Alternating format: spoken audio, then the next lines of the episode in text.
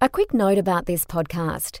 Information is provided for educational purposes only and is not intended to include or constitute financial product advice. You should obtain independent advice from an Australian Financial Services licensee before making any investment decisions. Please refer to ASX's full disclaimer with respect to this podcast on the section of the ASX website titled The Ideas Exchange by ASX.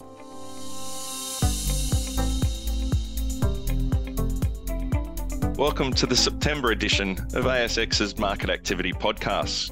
My name is Graham O'Brien. Joining me again is Jacinta King, our resident investment products expert at ASX. Now, we can't start this month's market wrap, I don't think, without explaining it's still you, Jacinta, isn't it? But you're now saying sounds a little bit more regal to me. That's right, Graham. I do have two surnames, King and Schlosser, and King is more regal. So yeah, I do like the sound of it, and it's easier for people to say and remember. So King it is. Excellent.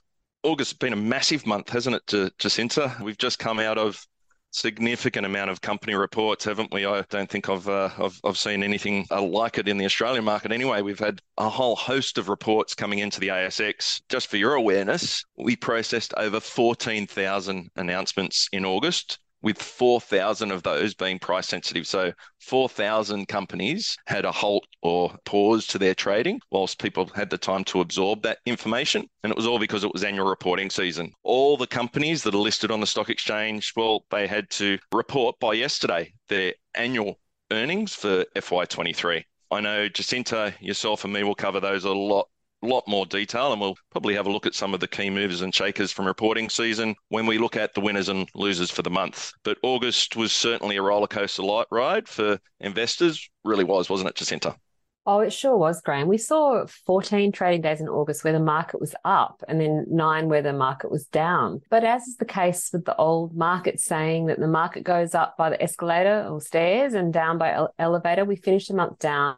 Actually at 1.4% closing at 7,305 points. So, Graham, what was behind the market moves in August? Well, Jacinta, it was really a combination of some good company reports, beating market expectations versus, unfortunately, some poor results that missed expectations. But outside of these company reports, there's still this air hanging over the global market. It's kind of this risk that's underlying the market out in the world of future economic growth. Just yesterday, I attended the EQ Derivatives Conference here in Sydney, where we had a whole host of different market commentators talking to super funds about what they think is going to be happening in the short term in markets. And really, these market commentators amongst them couldn't pick whether global markets were going to have a soft or hard landing when it comes to inflation. There was really no consensus, and really their expectation is that the wild ride that we've seen in August so far will continue into the near future. And I guess we need buyers and sellers in markets, but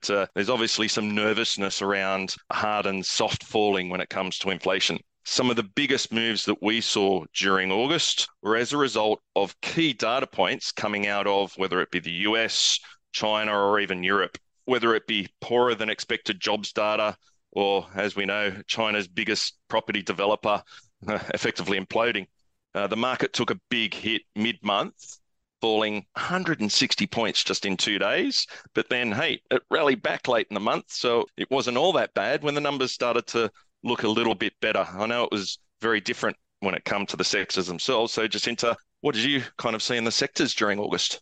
Well, in August, 8 out of the 11 sectors finished down, so a bit more than usual, I think. So we've got consumer staples down 4%, resources down 2.6%, materials down 2.2%, energy down 2%, telco down 1.9%, financials were down 1.6%, small ords down 1.6%, healthcare down 1%. But the three positive sectors were technology, up 0.6%, AREIT, up 1.7%, and consumer discretionary up 4.6%. So Graham, what about some of the individual stocks that we could highlight here? Yeah, definitely. And we'll touch on some of those company reports as we're talking about them. But how about that consumer discretionary sector up 4.6%? We're talking about soft and hard landings. Obviously, there's a bit of growth built into some of those discretionary sectors when it comes to our spending anyway. But of the companies, and we always look at the top 300 companies, Ordinate was the best performer in August. It was up 49% after more than doubling its earnings in FY23. Deep Yellow was up 37%. Red 5 was up 36%. It also boosted earnings, and for them, their earnings were up 150%, which helped that share price. Baby Bunting was up 32%, and Aussie Broadband was up 30%. For them, they jumped 44%.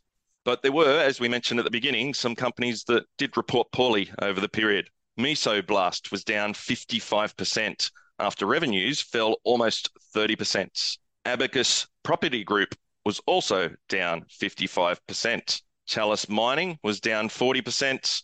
And Iris, the market technology provider, was down 38%, with their earnings down 17%.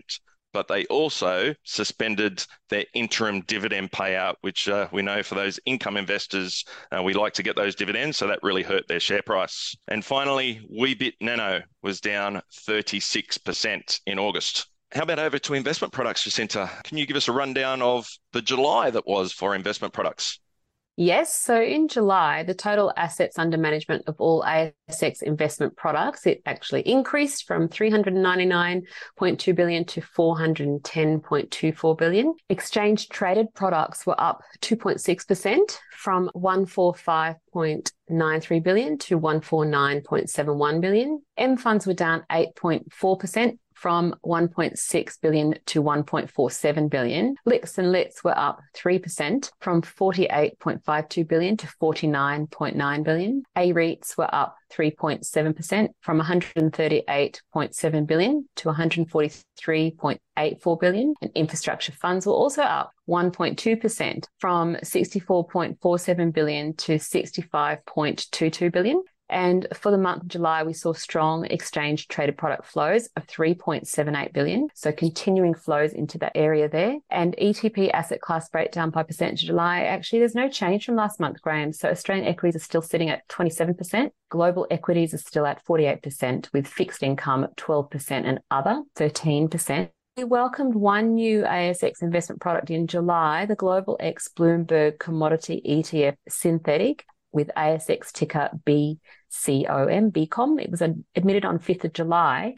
And Graham, I think that takes us to about 300 products, ETP products there on the ASX this last month. And I think that the Global X Bloomberg Commodity ETF is timely, given the chatter in markets about a return to investing in commodities with the focus on clean energy transition and the need for rare earths. Yeah, that's amazing. 300 products. That's definitely showing the growth of investors of having these style of assets that might give them diversification in one trade, but then access to markets that can often be a little bit difficult. I know gold's always been the commodity that everyone almost falls in love with. It's almost like another currency, and especially when we were talking about those hard and soft falls in inflation, gold's a key component that people are still looking at, but there's still these little dirty things that people dig out of the ground, whether it be oil and the like, and for our forever need of batteries in our phones and batteries to store electricity that we might be getting from our solar panels. You mentioned commodities and the idea of rare earths. It's definitely a space when we're starting to think about clean energy needs commodities for that area to work, doesn't it? It does. And that's what I'm seeing when I read some articles in that area or listening to some of the portfolio managers speak on who cover that area. So it's a space to watch, I think.